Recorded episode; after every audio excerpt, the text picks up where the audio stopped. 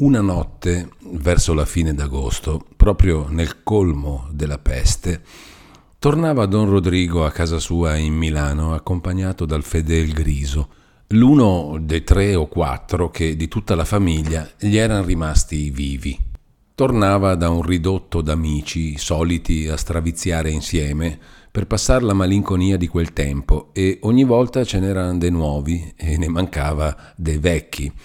Quel giorno don Rodrigo era stato uno dei più allegri e tra le altre cose aveva fatto rider tanto la compagnia con una specie d'elogio funebre del conte Attilio portato via dalla peste due giorni prima. Camminando però sentiva un malessere, un abbattimento, una fiacchezza di gambe, una gravezza di respiro, un'arsione interna che avrebbe voluto attribuire solamente al vino, alla veglia, alla stagione. Non aprì bocca per tutta la strada e la prima parola arrivati a casa fu d'ordinare al griso che gli facesse lume per andare in camera. Quando ci furono, il griso osservò il viso del padrone, stravolto, acceso, con gli occhi di fuori e lustri lustri, e gli stava alla lontana, perché in quelle circostanze ogni mascalzone aveva dovuto acquistar, come si dice, l'occhio medico. Sto bene, ve, disse don Rodrigo, che lesse nel fare del griso il pensiero che gli passava per la mente. Sto benone, ma ho bevuto, ho bevuto forse un po' troppo. C'era una vernaccia, ma con una buona dormita tutto se ne va. Ho un gran sonno. Levami un po' quel lume dinanzi che m'acceca, mi dà una noia. Scherzi della vernaccia, disse il griso tenendosi sempre alla larga. Ma vada a letto subito, che il dormire le farà bene. Hai ragione, se posso dormire, del resto sto bene. Metti qui vicino a buon conto quel campanello, se per caso stanotte avessi bisogno di qualcosa. E sta attento, beh, se mai senti suonare. Ma non avrò bisogno di nulla. Porta via presto quel maledetto lume. Riprese poi, intanto che il griso eseguiva l'ordine, avvicinandosi meno che poteva. Diavolo, che m'abbia a dar tanto fastidio. Il griso prese il lume e, augurata la buonanotte al padrone, se n'andò in fretta, mentre quello si cacciava sotto. Ma le coperte gli parvero una montagna. Le buttò via e si rannicchiò per dormire, che infatti moriva dal sonno, ma Appena velato l'occhio, si svegliava con un riscossone, come se uno per dispetto fosse venuto a dargli una tentennata, e sentiva cresciuto il caldo, cresciuta la smania. Ricorreva col pensiero all'agosto, alla vernaccia, al disordine.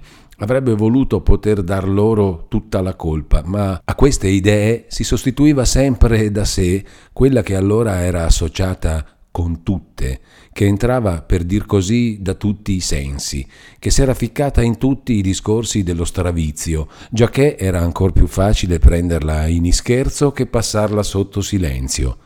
La peste. Dopo un lungo rivoltarsi, finalmente s'addormentò e cominciò a fare i più brutti e arruffati sogni del mondo.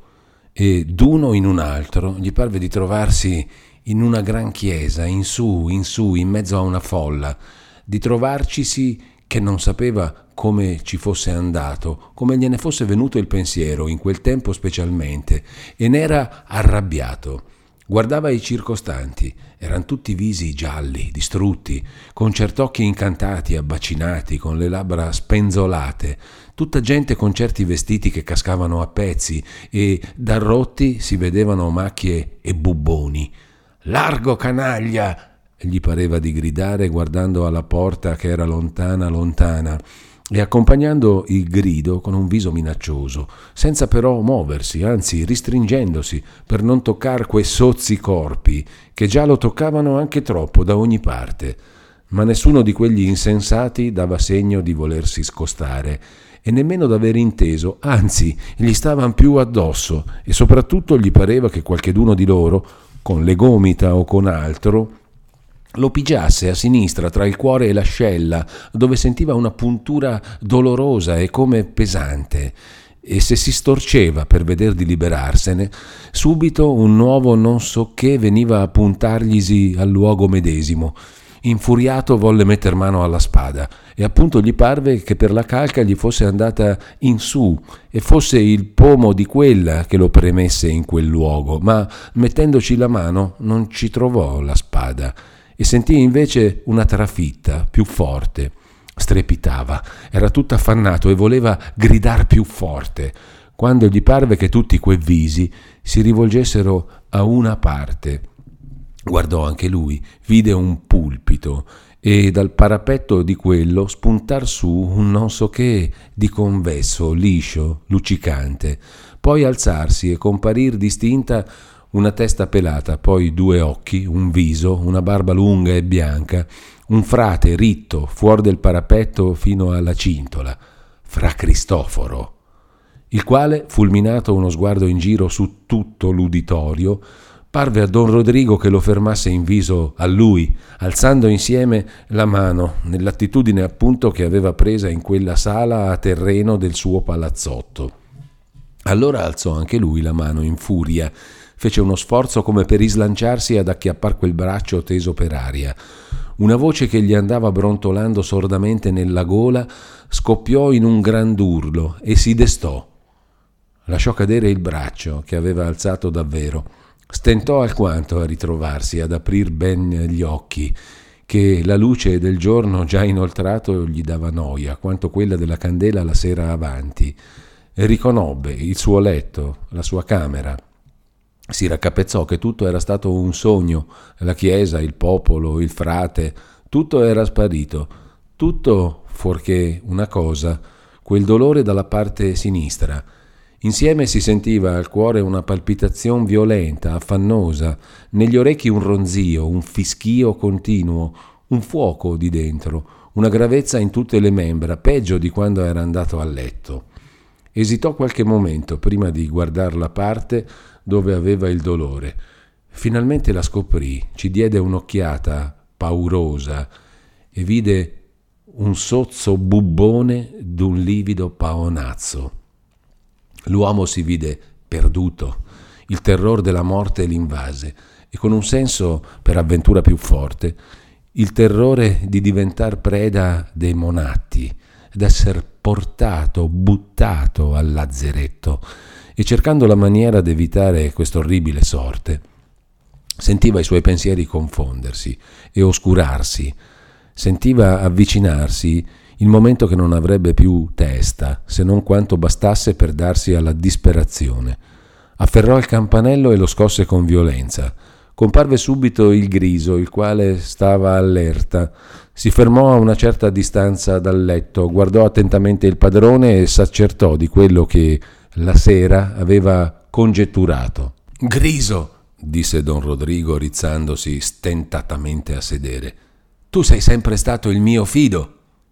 Sì, signore, t'ho sempre fatto del bene, per sua bontà. Di te mi posso fidare. Diavolo. Sto male, Griso. Me ne ero accorto. Se guarisco ti farò del bene ancor più di quello che t'ho fatto per il passato. Il Griso non rispose nulla e stette aspettando dove andassero a parare questi preamboli. Non voglio fidarmi d'altri che di te, riprese don Rodrigo. Fammi un piacere, Griso. Comandi, disse questo rispondendo con la formula solita a quell'insolita. Sai dove sta di casa il chiodo chirurgo? Lo so benissimo. È un galantuomo che chi lo paga bene tiene segreti gli ammalati Va a chiamarlo, digli che gli darò quattro, sei scudi per visita, di più se di più ne chiede, ma che venga qui subito e fa la cosa bene, che nessun se n'avveda. Ben pensato, disse il griso, vo e torno subito. Senti, griso, dammi prima un po' d'acqua. Mi sento un'arsione che non ne posso più. No, signore, rispose il griso. Niente senza il parere del medico Son mali bisbetici, non c'è tempo da perdere. Stia quieto, in tre salti son qui col chiodo. Così detto uscì, raccostando l'uscio. Don Rodrigo, tornato sotto, l'accompagnava con l'immaginazione alla casa del chiodo. Contava i passi, calcolava il tempo. Ogni tanto ritornava a guardare il suo bubbone, ma subito voltava la testa dall'altra parte con ribrezzo. Dopo qualche tempo cominciò a stare in orecchi per sentire se il chirurgo arrivava e quello sforzo d'attenzione sospendeva il sentimento del male e teneva in sesto i suoi pensieri. Tutto a un tratto sente uno squillo lontano, ma che gli par che venga eh, dalle stanze, non dalla strada. Sta attento, lo sente più forte, più ripetuto, e insieme uno stropiccio di piedi, un orrendo sospetto gli passa per la mente. Si rizza a sedere e si mette ancor più attento. Sente un rumor cupo nella stanza vicina, come d'un peso che venga messo giù con riguardo.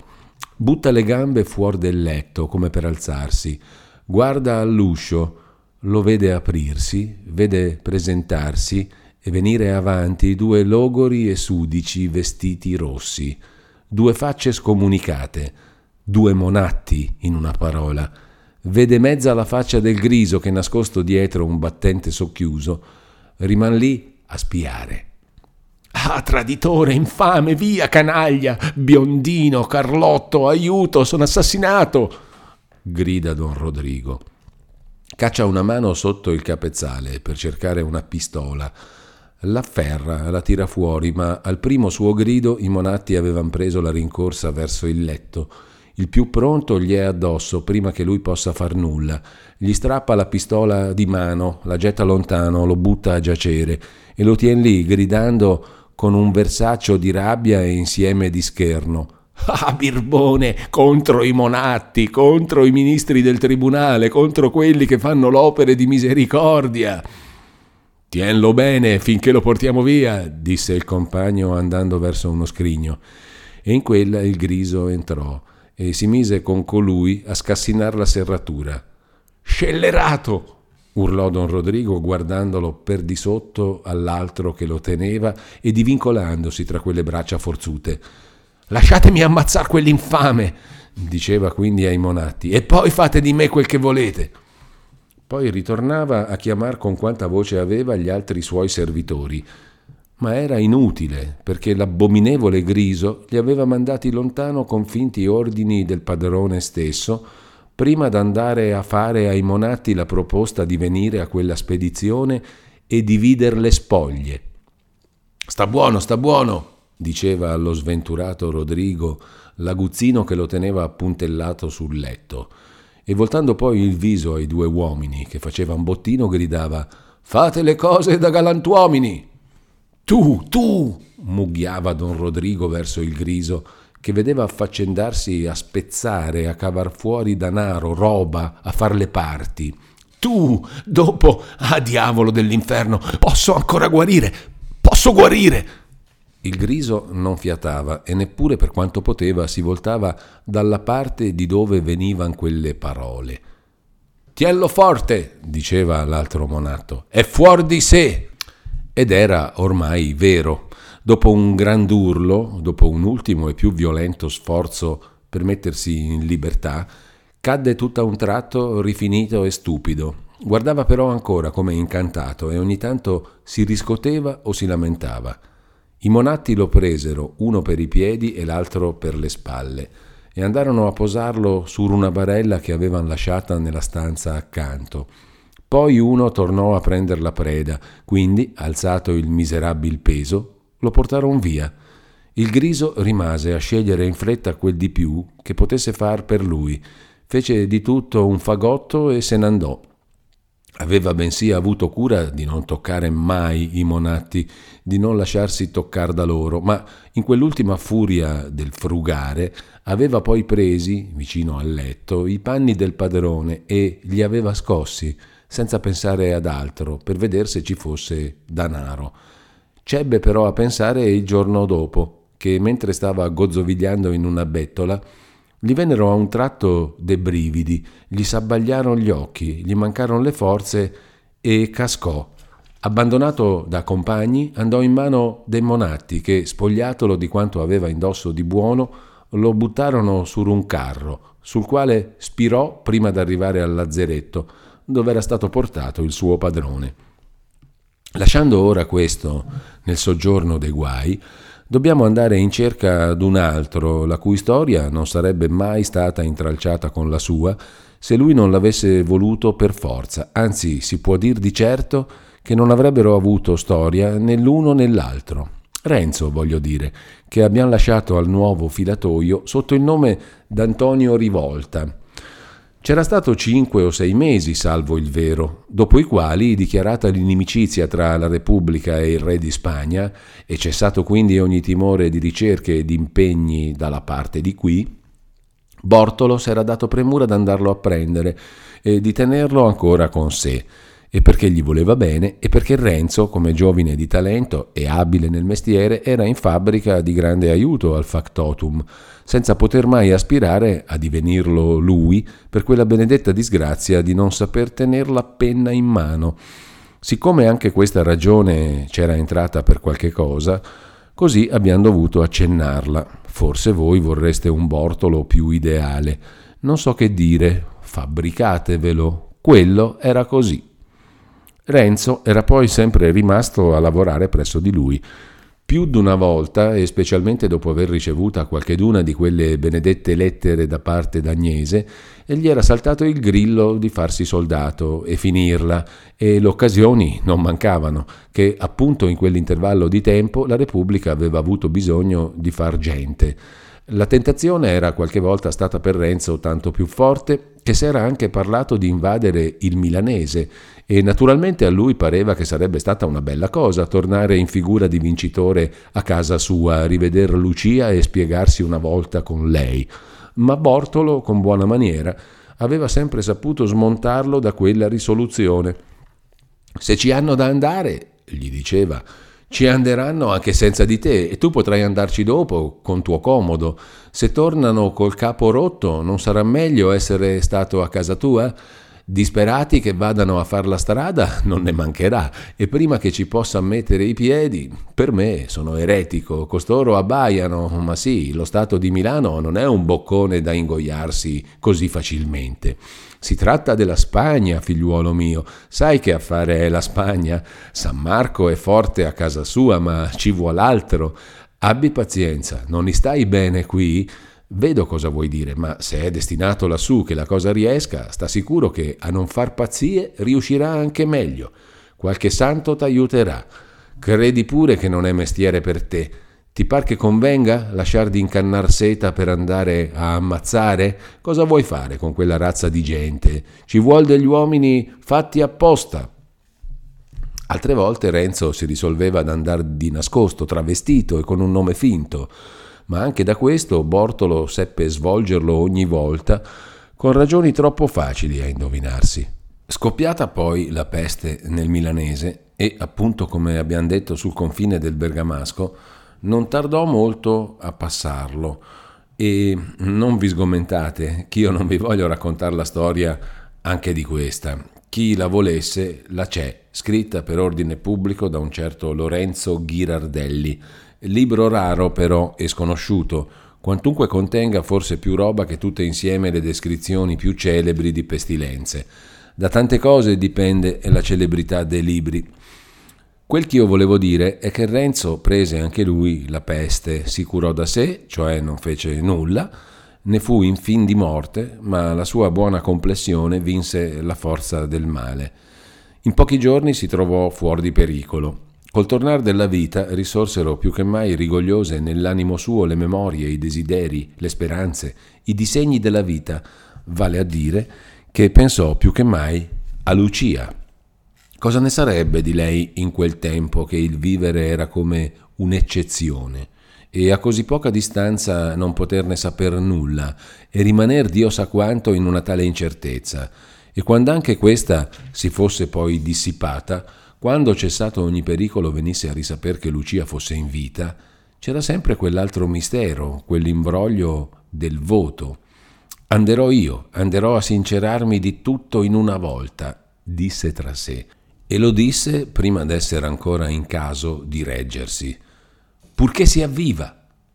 Trovarla la troverò io, sentirò una volta da lei proprio cosa sia questa promessa le farò conoscere che non può stare e la conduco via con me. Lei è quella povera Agnese, se è viva, che mi ha sempre voluto bene e sono sicuro che me ne vuole ancora. La cattura? Eh, adesso hanno altro da pensare, quelli che sono vivi. Giran sicuri anche qui certa gente che nanna addosso ci ha da essere salvocondotto solamente per i birboni e a Milano dicono tutti che l'è una confusione peggio. Se lascio scappare un'occasione così bella, la peste. Vedete un poco come ci fa qualche volta ad adoprare le parole quel benedetto istinto di riferire e di subordinar tutto a noi medesimi. Non ne ritorna più una simile. Giova sperare, caro il mio Renzo. Appena poté strascicarsi, andò in cerca di Bortolo, il quale, fino allora, aveva potuto scansar la peste e stava riguardato. Non gli entrò in casa, ma datogli una voce dalla strada lo fece affacciare alla finestra. Ah ah, disse Bortolo, l'hai scampata tu, buon per te. Sto ancora un po' male in gambe, come vedi, ma in quanto al pericolo ne son fuori.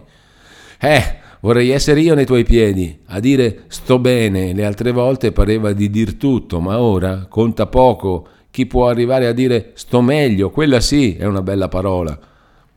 Renzo, fatto al cugino qualche buon augurio, gli comunicò la sua risoluzione. Va questa volta, che il cielo ti benedica, rispose quello. Cerca di schivare la giustizia come io cercherò di schivare il contagio e se Dio vuole che la ci vada bene a tutte e due, ci rivedremo. Oh, torno sicuro e se potessi non tornar solo, basta, spero. Torna pure accompagnato, che se Dio vuole ci sarà da lavorare per tutti e ci faremo buona compagnia purché tu mi ritrovi e che sia finito questo diavolo di influsso. Ci rivedremo, ci rivedremo, ci dobbiamo rivedere. Torno a dire, Dio voglia. Per alquanti giorni Renzo si tenne in esercizio per sperimentare le sue forze e accrescerle, e appena gli parve di poter far la strada, si dispose a partire. Si mise sotto panni una cintura con dentro quei 50 scudi che non aveva mai intaccati e dei quali non aveva mai fatto parola neppur con Bortolo. Prese alcuni altri pochi quattrini che aveva messi da parte giorno per giorno, risparmiando su tutto.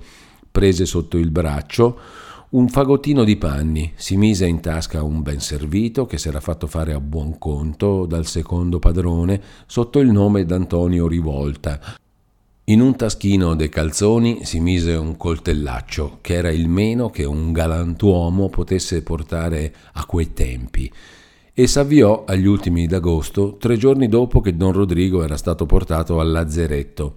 Prese verso Lecco, volendo, per non andar così alla cieca a Milano, passar dal suo paese, dove sperava di trovare Agnese viva e di comunicare e saper da lei qualcheduna delle tante cose che si struggeva di sapere.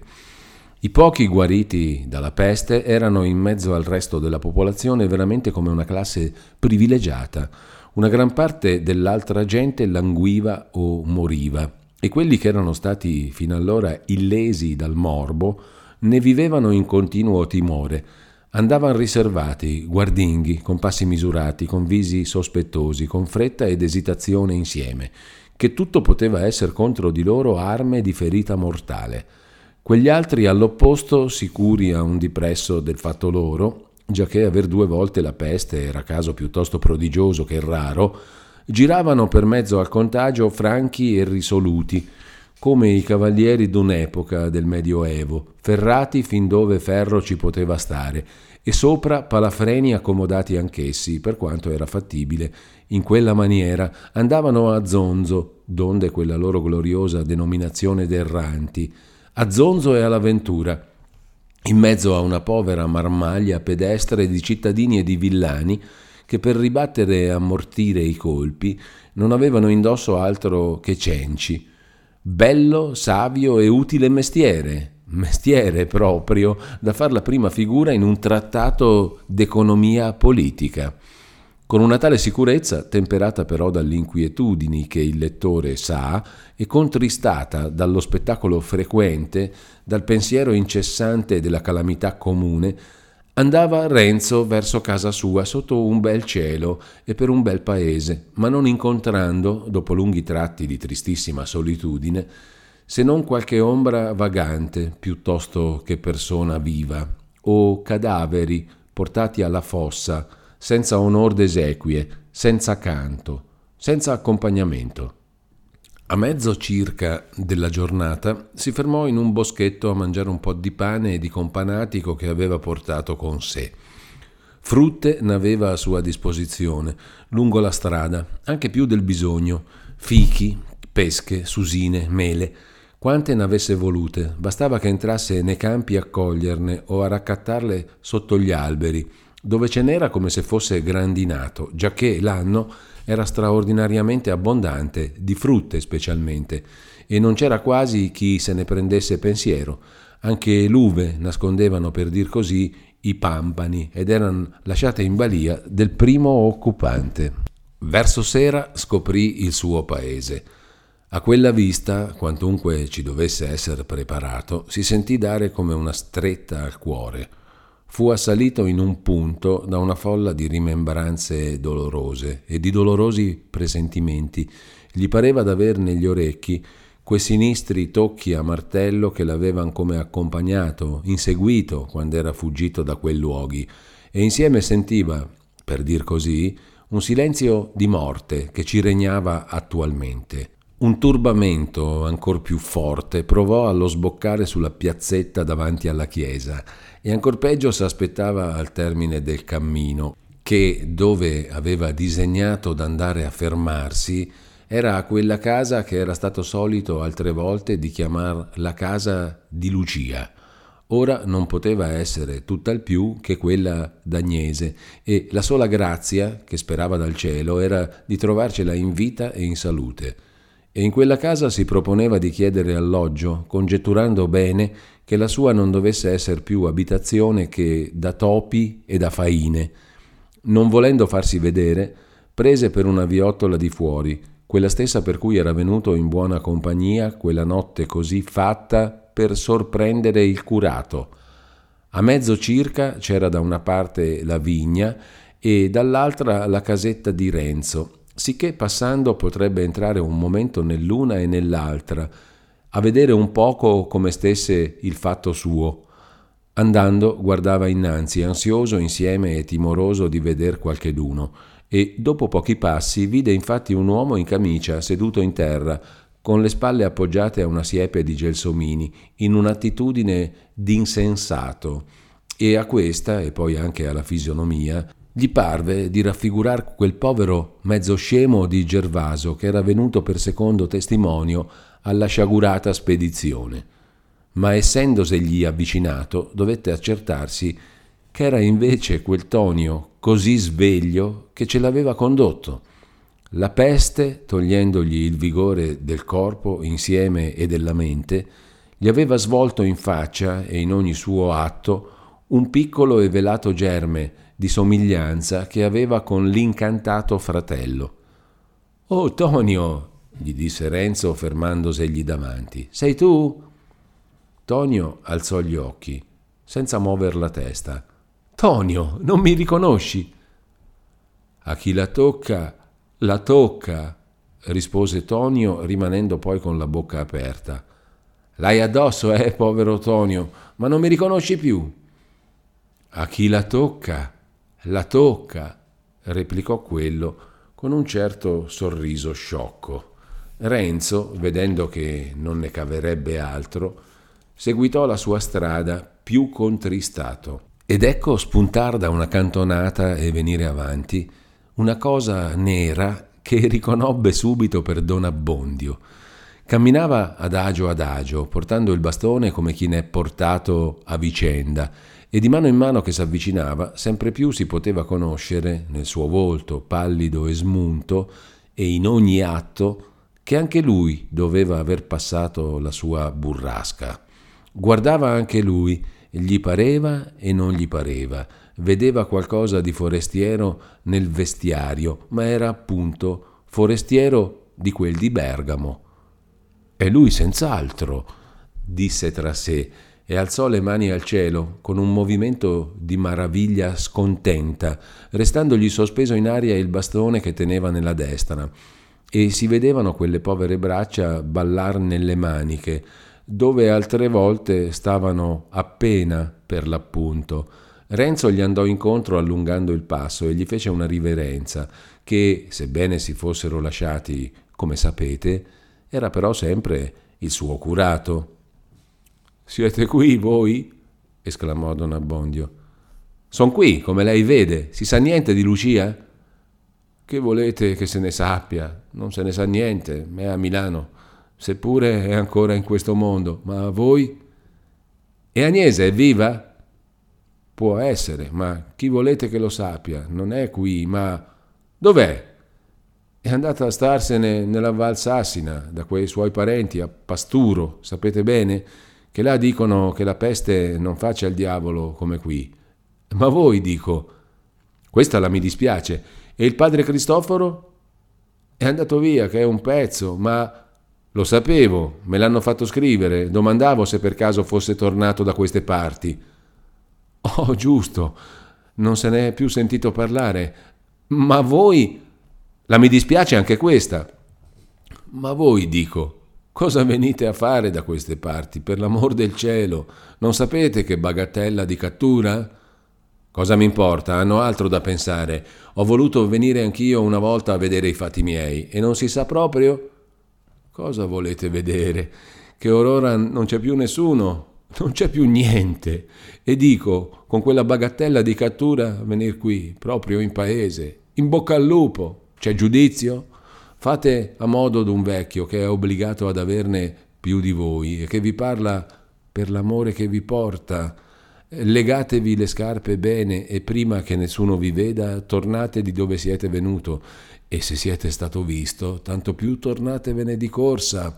Vi pare che sia aria per voi questa? Non sapete che sono venuti a cercarvi, che hanno frugato, frugato, buttato sottosopra. Lo so purtroppo, Birboni. Ma dunque, ma se le dico che non ci penso, e colui è vivo ancora, è qui? Vi dico che non c'è nessuno, vi dico che non pensiate alle cose di qui, vi dico che domando se è qui colui. Oh santo cielo, parlate meglio. Possibile che abbiate ancora addosso tutto quel fuoco dopo tante cose? C'è o non c'è? Non c'è, via. Ma e la peste, figliuolo, la peste? Chi è che vada in giro in questi tempi? Se non ci fosse altro che la peste in questo mondo, dico per me, l'ho avuta e son franco. Ma dunque, ma dunque, non sono avvisi questi? Quando se n'è scampata una di questa sorte, mi pare che si dovrebbe ringraziare il cielo e lo ringrazio bene. E non andarne a cercare dell'altre, dico. Fate a modo mio. L'ha avuta anche lei, signor curato, se non mi inganno. Se l'ho avuta, Perfida e infame è stata. Son qui per miracolo. Basta dire che m'ha conciato in questa maniera che vedete. Ora avevo proprio bisogno d'un po' di quiete per rimettermi in tono. Via, cominciavo a stare un po' meglio. In nome del cielo, cosa venite a far qui? Tornate. Sempre là con questo tornare lei. Per tornare tanto n'avevo a non muovermi dice cosa venite, cosa venite, oh bella, vengo anch'io a casa mia. Casa vostra. Mi dica, ne sono morti molti qui? Eh, eh, esclamò Don Abbondio. E cominciando da Perpetua nominò una filastrocca di persone e di famiglie intere. Renzo s'aspettava purtroppo qualcosa di simile, ma al sentir tanti nomi di persone che conosceva, d'amici, di parenti, Stava addolorato, col capo basso, esclamando ogni momento Poverino, poverina, poverini. Vedete, continuò don Abbondio, e non è finita. Se quelli che restano non mettono giudizio questa volta e scacciar tutti i grilli dalla testa, non c'è più altro che la fine del mondo. Non dubiti che già non fo conto di fermarmi qui. Ah, sia ringraziato il cielo che l'avè entrata e già si intende, fate ben conto, di tornar sul bergamasco. Di questo non si prenda pensiero. Che non vorreste già farmi qualche sproposito peggio di questo? Lei non pensi, dico, tocca a me. Non son più un bambino, ho l'uso della ragione. Spero che a buon conto non dirà a nessuno d'avermi visto. È sacerdote, sono una sua pecora, non mi vorrà tradire. Ho inteso, disse Don Abbondio sospirando stizzosamente. Ho inteso. Volete rovinarvi voi e rovinarmi me. Non vi basta di quelle che avete passate voi, non vi basta di quelle che ho passate io. Ho inteso, ho inteso. E continuando a borbottar tra i denti quest'ultime parole, riprese per la sua strada. Renzo rimase lì, tristo e scontento, a pensar dove anderebbe a fermarsi. In quella enumerazione di morti fattagli da Don Abbondio, c'era una famiglia di contadini portata via tutta dal contagio, salvo un giovinotto dell'età di Renzo a un dipresso e suo compagno fin da piccino. La casa era pochi passi fuori del paese. Pensò d'andar lì. E andando passò davanti alla sua vigna e già dal di fuori poté subito argomentare in che stato la fosse. Una vetticciola, una fronda d'albero di quelli che ci aveva lasciati, non si vedeva passare il muro. Se qualcosa si vedeva era tutta roba venuta in sua assenza. S'affacciò all'apertura, del cancello non c'erano più neppure i gangheri. Diede un'occhiata in giro, povera vigna. Per due inverni di seguito la gente del paese era andata a far legna nel luogo di quel poverino, come dicevano. Viti, gelsi, frutti d'ogni sorte. Tutto era stato strappato alla peggio o tagliato al piede. Si vedevano però ancora i vestigi dell'antica coltura, giovani tralci in righe spezzate ma che pure segnavano la traccia dei filari desolati. Qua e là rimessi ticci o getti di gelsi, di fichi, di peschi, di ciliegi, di susini, ma anche questo si vedeva sparso, soffogato in mezzo a una nuova, varia e fitta generazione nata e cresciuta senza l'aiuto della man dell'uomo. Era una marmaglia d'ortiche, di felci, di logli, di gramigne, di farinelli, d'averne selvatiche, d'amaranti verdi, di radicchielle, d'acetoselle, di panicastrelle ed altrettali piante, di quelle voglio dire di cui il contadino d'ogni paese ha fatto una gran classe a modo suo, denominandole erbacce o qualcosa di simile. Era un guazzabuglio di steli che facevano a soverchiarsi l'uno con l'altro nell'aria o a passarsi avanti strisciando sul terreno, a rubarsi insomma il posto per ogni verso una confusione di foglie, di fiori, di frutti, di cento colori, di cento forme, di cento grandezze, spighette, pannocchiette, ciocche, mazzetti, capolini bianchi, rossi, gialli, azzurri. Tra questa marmaglia di piante ce n'era alcune di più rilevate e vistose, non però migliori, almeno la più parte. L'uva turca, più alta di tutte, coi suoi rami allargati, rosseggianti, coi suoi pomposi foglioni verde cupi, alcuni già orlati di porpora, co suoi grappoli ripiegati, guarniti di bacche paonazze al basso, più su di porporine, poi di verdi e in cima di fiorellini biancastri. Il tasso barbasso, con le sue gran foglie lanose a terra, e lo stelo diritto all'aria, e le lunghe spighe sparse come stellate di vivi fiori gialli, cardi ispidi nei rami, nelle foglie, nei calici, donde uscivano ciuffetti di fiori bianchi o porporini, ovvero si staccavano, portati via dal vento, pennacchioli argentei e leggeri.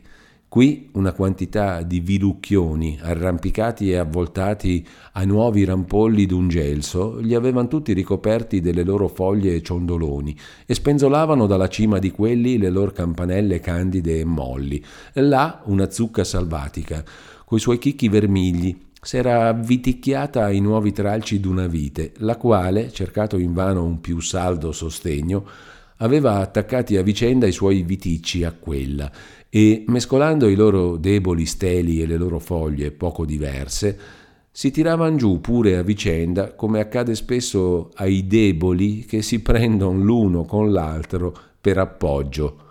Il rovo era per tutto, andava da una pianta all'altra, saliva, scendeva, ripiegava i rami o gli stendeva, secondo gli riuscisse, e attraversato davanti al limitare stesso, Pareva che fosse lì per contrastare il passo anche al padrone. Ma questo non si curava d'entrare in una tal vigna e forse non istette tanto a guardarla quanto noi a farne questo po' di schizzo. Tirò di lungo, poco lontano c'era la sua casa, attraversò l'orto, camminando fino a mezza gamba tra le erbacce di cui era popolato, coperto, come la vigna. Mise piede sulla soglia d'una delle due stanze che c'era a terreno. Al rumore dei suoi passi, al suo affacciarsi, uno scompiglio, uno scappare incrocicchiato di topacci, un cacciarsi dentro il sudiciume che copriva tutto il pavimento. Era ancora il letto dell'anzichenecchi. Diede un'occhiata alle pareti, scrostate, imbrattate, affumicate. Alzò gli occhi al palco, un parato di ragnateli. Non c'era altro. Se ne andò anche di là, mettendosi le mani nei capelli. Tornò indietro, rifacendo il sentiero che aveva aperto lui un momento prima. Dopo pochi passi prese un'altra straducola a mancina che metteva nei campi e, senza veder né sentire anima vivente, arrivò vicino alla casetta dove aveva pensato di fermarsi. Già principiava a farsi buio, l'amico era sull'uscio, a sedere su un panchetto di legno con le braccia incrociate, con gli occhi fissi al cielo, come un uomo sbalordito dalle disgrazie e insalvatichito dalla solitudine. Sentendo un calpestio si voltò a guardar chi fosse e a quel che gli parve di vedere così al barlume tra i rami e le fronde, disse ad alta voce, rizzandosi e alzando le mani: Non ci son che io, non ne ho fatto abbastanza ieri, lasciatemi un po' stare, che sarà anche questa un'opera di misericordia. Renzo, non sapendo cosa volesse dir questo, gli rispose chiamandolo per nome. Renzo! disse quello esclamando insieme e interrogando. Proprio, disse Renzo e si corsero incontro. Sei proprio tu, disse l'amico quando furono vicini. Oh, che gusto ho di vederti! Chi l'avrebbe pensato? T'avevo preso per Paolin de Morti, che vien sempre a tormentarmi perché vada a sotterrare. Sai che sono rimasto solo, solo, solo, come un romito. Lo so purtroppo, disse Renzo. E così, barattando e mescolando in fretta saluti, domande e risposte, entrarono insieme nella casuccia e lì, senza sospendere i discorsi, l'amico si mise in faccende per fare un po' d'onore a Renzo, come si poteva così all'improvviso e in quel tempo. Mise l'acqua al fuoco e cominciò a far la polenta, ma cedé poi il mattarello a Renzo perché la dimenasse e se n'andò dicendo Sono rimasto solo, ma sono rimasto solo. Tornò con un piccol secchio di latte, con un po' di carne secca, con un paio di raveggioli, con fichi e pesche, e posato il tutto, scodellata la polenta sulla tafferia, si misero insieme a tavola, ringraziandosi scambievolmente l'uno della visita, l'altro del ricevimento, e dopo un'assenza di forse due anni, si trovarono a un tratto molto più amici di quello che avessero mai saputo d'essere nel tempo che si vedevano quasi ogni giorno, perché all'uno e all'altro, dice qui il manoscritto, erano toccate di quelle cose che fanno conoscere che balsamo sia all'animo la benevolenza, tanto quella che si sente quanto quella che si trova negli altri, Certo, nessuno poteva tener presso di Renzo il luogo d'Agnese né consolarlo della di lei assenza, non solo per quell'antica e speciale affezione, ma anche perché tra le cose che a lui premeva di decifrare ce n'era una di cui essa sola aveva la chiave. Stette un momento tra due se dovesse continuare il suo viaggio o andar prima in cerca d'Agnese, giacché n'era così poco lontano. Ma considerato che della salute di Lucia Agnese non ne saprebbe nulla, restò nel primo proposito d'andare addirittura a levarsi questo dubbio, a aver la sua sentenza e di portar poi lui le nuove alla madre. Però anche dall'amico seppe molte cose che ignorava e di molte venne in chiaro che non sapeva bene sui casi di Lucia e sulle persecuzioni che gli avevano fatte a lui e come don Rodrigo se n'era andato con la coda tra le gambe e non s'era più veduto da quelle parti. Insomma, su tutto quell'intreccio di cose.